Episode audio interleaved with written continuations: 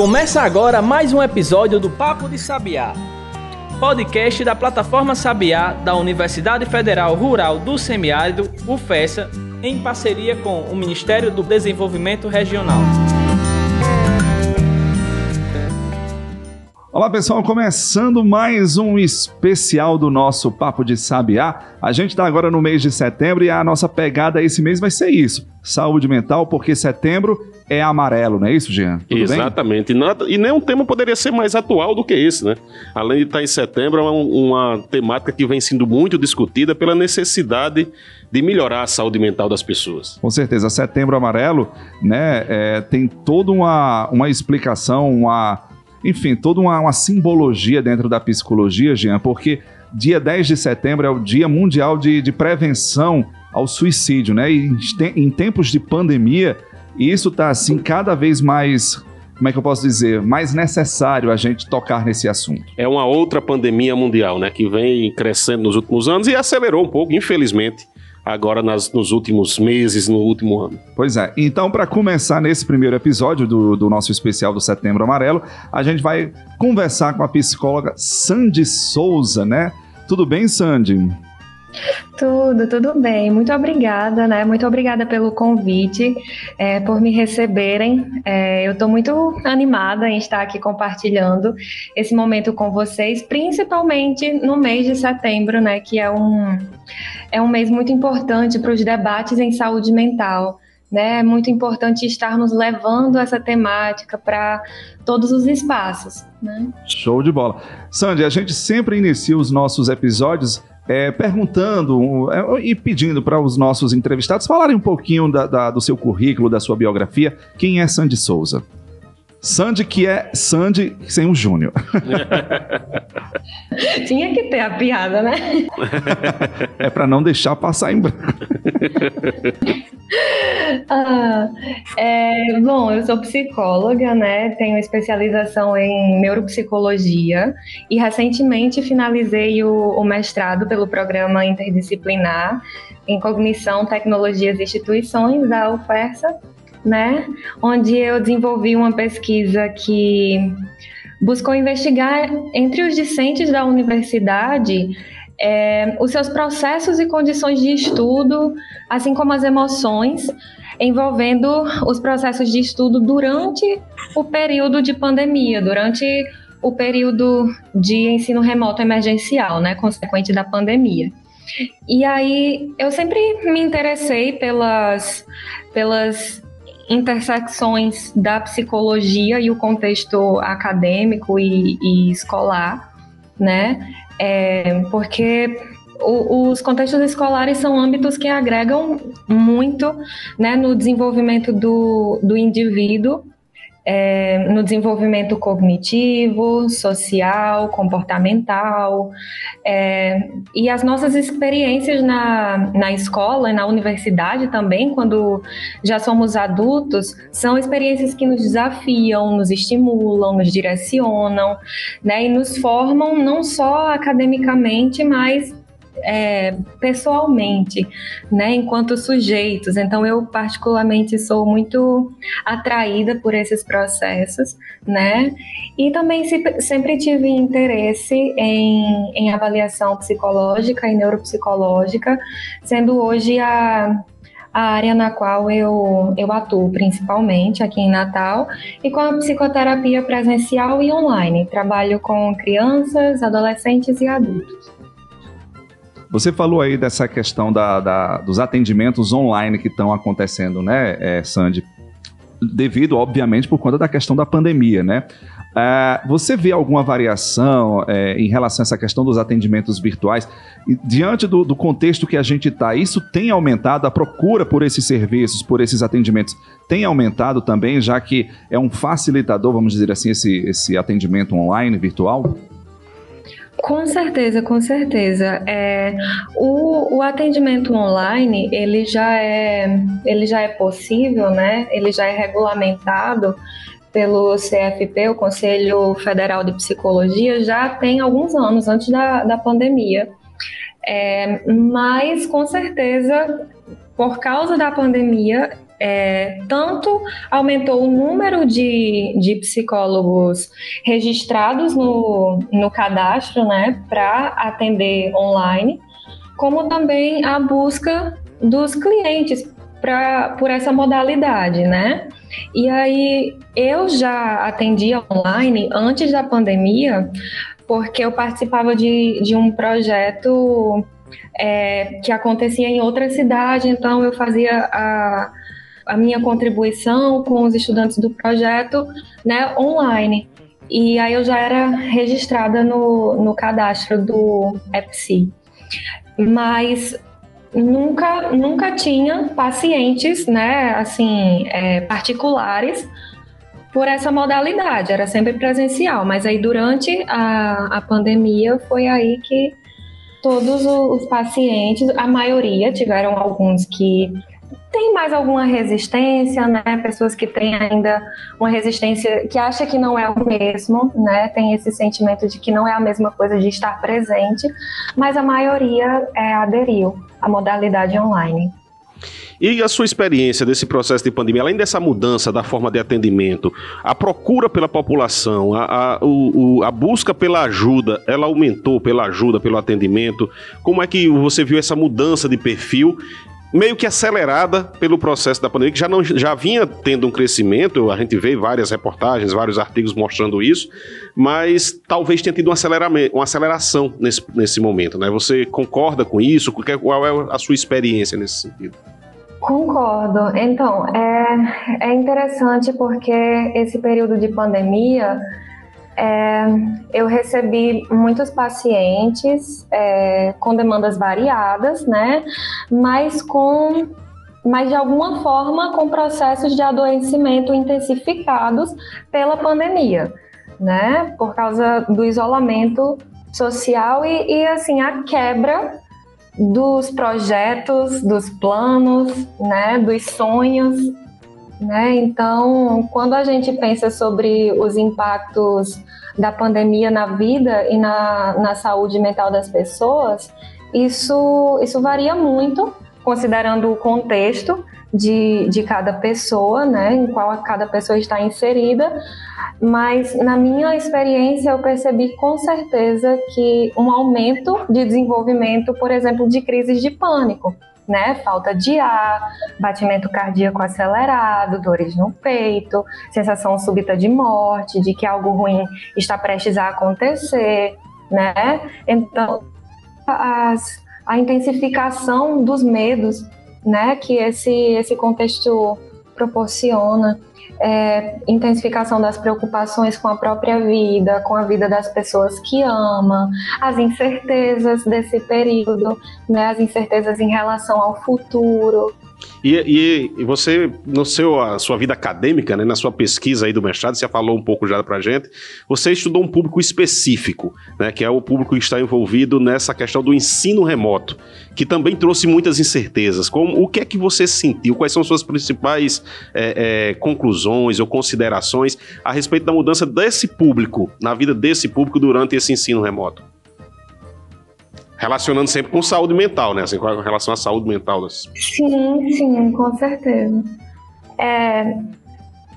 Então, muito, muito antes da, da pandemia, os jovens brasileiros já vinham enfrentando processos de desmotivação, né? Influenciados por fatores como aumento da insegurança, da desigualdade, é, dos extremismos, das intolerâncias, né? E aí, é, lá em, em 2017, a, a Fundação Varki fez um estudo que, que mostrou que entre 20, entre jovens de 20 países, os brasileiros eram os mais desmotivados. Isso em 2017, né? E isso só piorou de lá para cá e agora durante a pandemia né, foi assim a cereja do bolo, né? Digamos assim, em relação a essa desmotivação entre, Nesse... entre os jovens. Nesse caso, uma cereja nada agradável, né? Nada agradável, né? Super azeda. E aí, é, porque nós estamos em, em constante interação, né? é, nós seres humanos, com o outro, com o meio. E por causa dessas interações, estamos em constante transformação devido às, às pressões e condições de vida que requerem da gente adaptação, autorregulação. E para essa autorregulação acontecer, é muito importante estarmos conscientes das situações que, que vivemos, para que possamos é, desenvolver estratégias adaptativas, né? E a motivação, por exemplo, pegando esse gancho, é, é, um, é um processo interno que nos auxilia, é, auxilia a gente a, a se regular, né? E se eu tenho, por exemplo, se eu tenho um objetivo, é, algo para para fazer, que é difícil, que eu sei que vai levar um tempo, meu organismo ele busca é, ele busca formas de se motivar, de acessar estímulos motivadores que me ajudem a me manter em atividade e me manter alimentando o meu bem-estar, para que eu passe por essa situação da melhor forma possível, né? Mas esse processo sofre, sofre muito com os impactos decorrentes do contexto da pandemia é, por exemplo, o distanciamento social, que limita as possibilidades do cliente é, de buscar apoios relacionais, né? E assim, é interessante a gente considerar que nesse contexto específico, é, a gente tá, é, eu tô passando por um processo de sofrimento, mas é, não sou só eu, o outro também tá. Então, eu preciso de apoio, mas também preciso apoiar o outro né? E aí requer muita energia, muito esforço interno. Então, esse é um momento que gera novos sentimentos, novos sofrimentos psicológicos e, e, emocionais e mobilizam ainda mais alguns que a gente já tinha, né? Mas voltando um pouco pergunta que eu acho que um pouco, né, a respeito do, do ensino remoto. A, a grande questão do, do ensino remoto na saúde mental, na minha experiência, está bem relacionada ao fato de que não é uma escolha do estudante. Né? Ele difere do, do EAD. Exatamente. Ele difere do EAD nesse sentido é, porque no EAD, você tem lá é, as universidades que, que dispõem né, dessa modalidade e se você escolhe estudar online, né, foi uma escolha sua que você fez pensando na sua rotina, já planejando tudo, né? Já percebendo que aquilo ali é o melhor para você, digamos assim, que vai ser melhor para, vai ser mais prático, vai ser mais cômodo, você vai gastar menos tempo, enfim. Mas o ensino remoto emergencial não, né? Os estudantes estavam vivendo suas vidas, com suas rotinas estabelecidas, com seus tendo suas experiências e isso foi foi interrompido, foi arrancado, né? Digamos assim. Então isso causa é, causa muito isso causa sofrimento, né? Verdade. Bom, a gente está conversando hoje com Sandy Souza, psicóloga, para falar sobre a questão do Setembro Amarelo. Esse é o primeiro episódio, aí o EP1 do nosso especial do Setembro Amarelo. Vamos dar uma pausa aqui na nossa, no nosso episódio, daqui a pouco a gente volta. Pensou em vitrine tecnológica? Acesse plataformasabiá.com. Quer ficar por dentro de editais de inovação e empreendedorismo? É plataformasabiá.com. Agora, se você quer saber de cursos de capacitação, o endereço é plataformasapiar.com. Para o pesquisador, gestor e empreendedor moderno, o caminho é um só: plataformasapiar.com. Acesse agora mesmo e baixe o nosso aplicativo.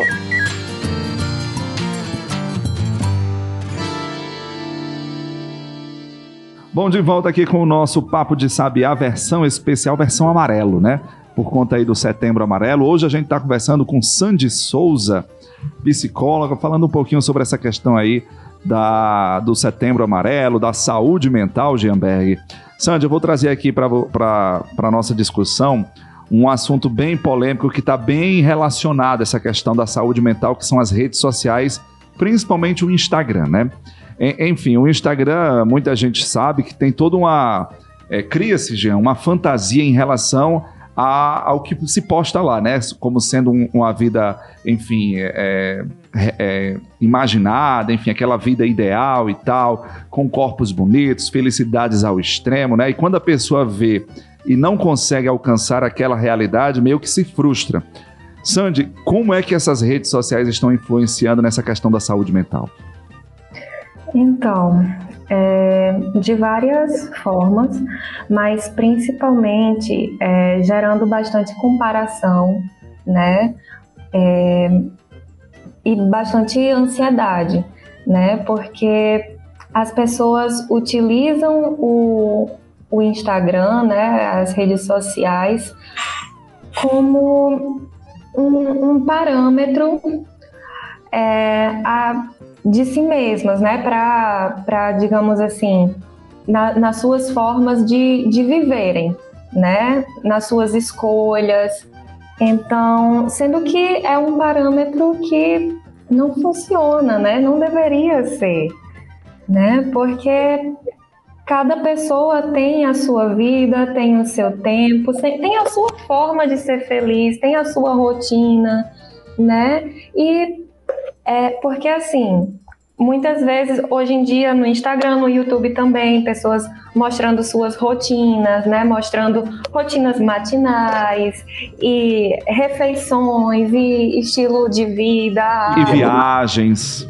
Viagens, é, né? É, e aí é complicado porque você vai e compara a sua vida, mesmo você não querendo, você não faz isso nem conscientemente né? Mas você acaba comparando a sua vida, a sua rotina e tentando pegar aquela rotina do outro, características da rotina do outro e tentando implementar na sua. E quando não dá certo, você se frustra. Mas por quê? Porque você é uma pessoa diferente. Porque você tem precisa encontrar a sua própria forma de, de ter a sua rotina, de de entender o que é bom para você, o que é saudável para você e aplicar isso, né? Entender também que existe o tempo de cada pessoa, não é isso, Sandy? Porque assim, uma das coisas que essas redes sociais elas provocam muito é essa questão da pressão né? Por exemplo, uma pessoa com 30 anos de idade, é, algumas pessoas já têm, já são bem resolvidas, têm um estilo de vida já bem consolidado, com casa própria, com bens materiais já, enfim, já bem fortes nesse sentido. Outras não têm, né? E essas outras que não têm, sentem-se meio que frustradas. Poxa, eu tô com 30 anos, uma pessoa que tem a mesma idade que a minha tá lá, tem tudo e eu não Já tenho tá nada. tudo estruturado, né? sabe? né? Eu... Então isso causa realmente uma desmotivação enorme e, e se não tiver um, um, uma saúde mental, vamos dizer assim, boa, Sandy, pode provocar realmente algum distúrbio. É, é verdade. Por exemplo, é, pegando, pegando a área do, dos estudos, né, a área acadêmica. É, hoje em dia Studygrams, né, que são esses Instagrams assim voltados para rotinas de estudo, é algo bem em alta, né? E é bem complicado porque você, a pessoa vai segue vários Instagrams que falam sobre estudos, sobre rotinas de estudo, sobre concurso, sobre vestibular, né? E aí, ok, aquela pessoa que você segue fez de tal forma, conseguiu passar. Eu fiz a mesma coisa, não consegui. E aí, né? Não passei. É porque eu sou pior, eu sou um fracassado, sou, enfim, a pessoa começa a pensar N coisas negativas sobre si, né? Sendo que é isso que você falou, cada pessoa tem seu tempo, né? Exatamente. E uma, uma preocupação que surge também, Sandy, é a situação de quem está do outro lado, né? Das pessoas que estão tratando quem está doente. Como é que está essa pressão em cima hoje do psicólogo, da pessoa que faz o tratamento? Também houve um adoecimento, também teve um comprometimento da sua saúde mental em decorrência desse, desse outra versão, né? Aumentou demanda, aumentou, ah, vou na psicóloga que ela vai resolver meu problema. Né? Todo mundo. Essa pressão gente, por solução, né? Essa pressão por solução. Como é que tá essa situação de quem está do lado do, do, do outro lado da mesa? É, é então, é, em relação a isso, é, é interessante a gente, até a gente falar sobre isso aqui, até para desmistificar assim, um pouco a psicoterapia, né? A psicoterapia ela não é um produto em si, né? É, não é algo que você compra e vai ser o mesmo para cada pessoa no mesmo tempo que foi com a outra pessoa, né? É, a psicoterapia ela é um processo, né? Ela tem etapas, ela tem ela tem um, é um processo, né? Ela tem um tempo e um tempo de acordo com, com a demanda de cada um, né? Então, assim, é, é um processo que exige muito da pessoa, que exige essa compreensão de que não é uma receita de bolo. O psicólogo, a psicóloga não, não vai me falar o que eu devo fazer para me sentir melhor. Não é bem assim. Até porque o que, quem sabe o que é melhor para você é você mesmo. A gente vai ajudar né, o, o cliente a a buscar dentro dele, né, a, a, identificar, aprender a identificar dentro dele o que é que ele precisa, né, o que é que o satisfaz, o que é que o incomoda, o que é que o faz bem, o que é que, o que não faz, né? Então, é, é isso, é um processo, né? Mas em relação à saúde mental dos cuidadores, né, da, dos profissionais de saúde, é é um período de muita responsabilidade, muita sobrecarga, né? É, foi, por exemplo, os profissionais da linha de frente, né, de combate a, ao Covid-19. É, foi colocado no ombro desses profissionais de uma vez só bastante pressão, né? tendo em vista que essas, essas mudanças decorrentes da pandemia acontecem na vida de todos nós, mas dos profissionais de, de saúde, né, é, é ainda mais forte, por quê? Porque eles, a gente, por exemplo, que, que não é da linha de frente, é, pode se teve a oportunidade de trabalhar online, como eu tive, né? Eu pude me isolar com a minha família, mas alguns profissionais tiveram que ficar isolados da própria família, né? Para não levar o vírus, isso antes da, da vacina, né? É, no início, então, um processo muito difícil, né? Que é, com certeza pode ter causado danos é, que podem ter levado a, a casos de estresse pós-traumático, né? Então, assim, é, é, muito, é muito, é muito complexo, né? Mas é, antes de mais nada, os profissionais de saúde, mais do que nunca, são profissionais que requerem muito do nosso respeito, do nosso acolhimento, da nossa escuta, né? Porque é um momento muito difícil. Sandy, e você está saindo além do processo, de todo esse processo clínico da pandemia, de todo esse atendimento que aumentou, você também vem de um outro processo estressante e traumático. Eu queria que você contasse a sua experiência em relação a isso, que é a conclusão de um mestrado. Você concluiu o mestrado recentemente. Ah, e isso, isso, isso cabe para mim também, porque eu tô nesse, tá, nesse tá processo, eu tô nessa vai, fase. A gente vai acabar fazendo uma terapia de grupo terapia, com Adams. Eu e os meus colegas. Ele está na fase de conclusão do mestrado e muita gente está passando por isso. Muitos, muitos, muitos pessoas mesmo, desistiram nesse finalmente. Porque faltava, eu, eu faço parte de, de, de dois programas de pós-graduação, e a gente observou muito, muito mesmo, pessoas que faltava só a defesa, faltava só entregar o artigo, faltava muito pouco para cruzar a linha, e aí veio todo esse processo traumático da, do problema de, da pressão, da ansiedade, de tudo isso, e não conseguiu cruzar essa linha ainda. A gente espera que aconteça, mas ainda não conseguiu cruzar essa linha. Como é que você vê também essa pressão extra que aconteceu nesse processo? Uma coisa é a aula remota, outra coisa é a finalização, que tem aquela sensação de término de cheguei, e agora? Né? Como é que você passou por isso? Como foi essa pressão, a sua experiência, a sua vivência? Compartilhe um pouco com a gente. Sim, eu acho que, como muitos outros estudantes, tanto da graduação como da pós-graduação, as inseguranças, né? Tá, eu durante, no durante, será que eu vou conseguir terminar?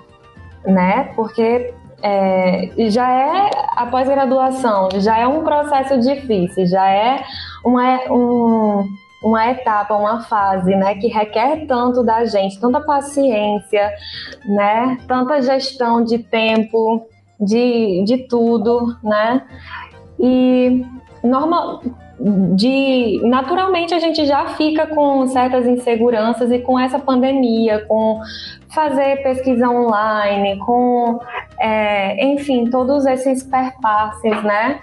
É algo que intensifica mais ainda essas inseguranças. Será que eu vou terminar? Será que eu vou conseguir? Aí você não consegue cumprir um prazo, aí você fica se sentindo mal.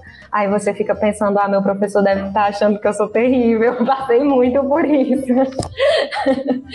né? Mas é, é isso, é todos nós em relação a é, todos nós estudantes é, estamos passando por isso, né? Passamos e, e, estamos passando por isso, de termos essas inseguranças, mas é muito importante que a gente lembrar que no fim do dia a gente está dando o, o nosso melhor.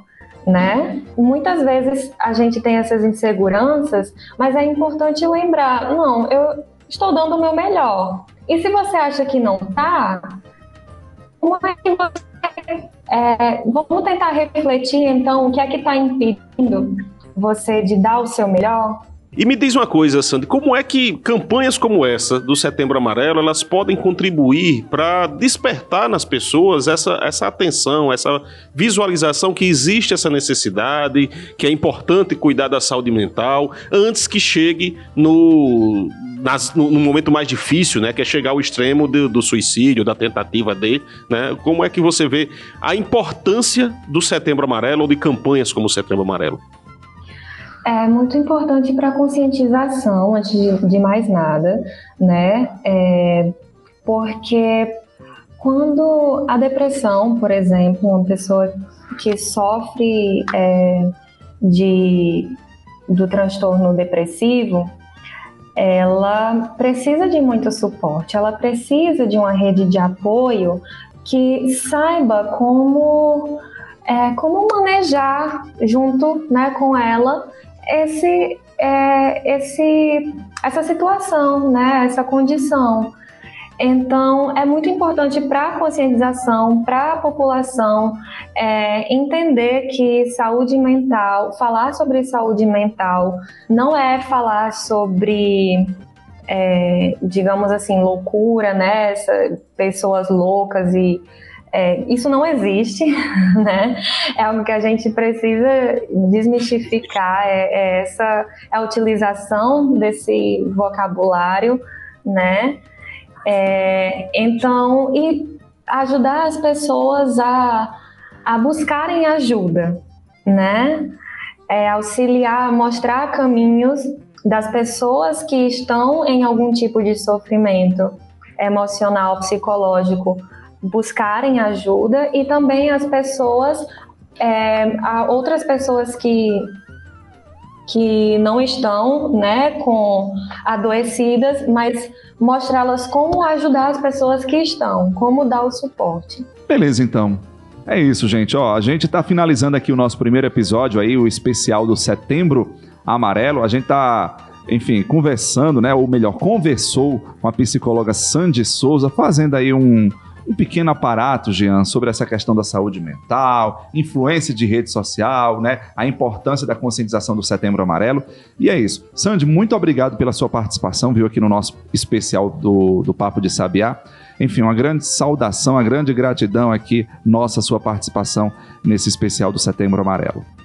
Obrigada a vocês por essa oportunidade, né? Por estar tá é, possibilitando essa, essa conversa, né? A gente conversar sobre coisas tão importantes que para que esses assuntos possam chegar ao máximo de, de pessoas possível, né? Perfeito, Sandro. Começamos bem, Adams. Muito obrigado mesmo, Sandro. Acho que a gente tem que falar muito nesse assunto. Quanto mais a gente falar, melhor. Mais, mais pessoas serão conscientizadas e a gente pode estar tocando alguém e fazendo com que essa pessoa mude a atitude, mude o seu pensamento, procure ajuda e evitando situações trágicas. Né? É verdade. Bom, é isso. Obrigado, Sandy. Abraço. Obrigado, pessoal. Até o nosso próximo episódio. Você ouviu Papo de Sabiá, podcast da plataforma e do Instituto Sabiá da Universidade Federal Rural do Semiárido, em parceria com o Ministério do Desenvolvimento Regional. Contribuir para este podcast Diego Farias na edição de áudio. Siga o nosso conteúdo nas redes arroba Plataforma Sabiá.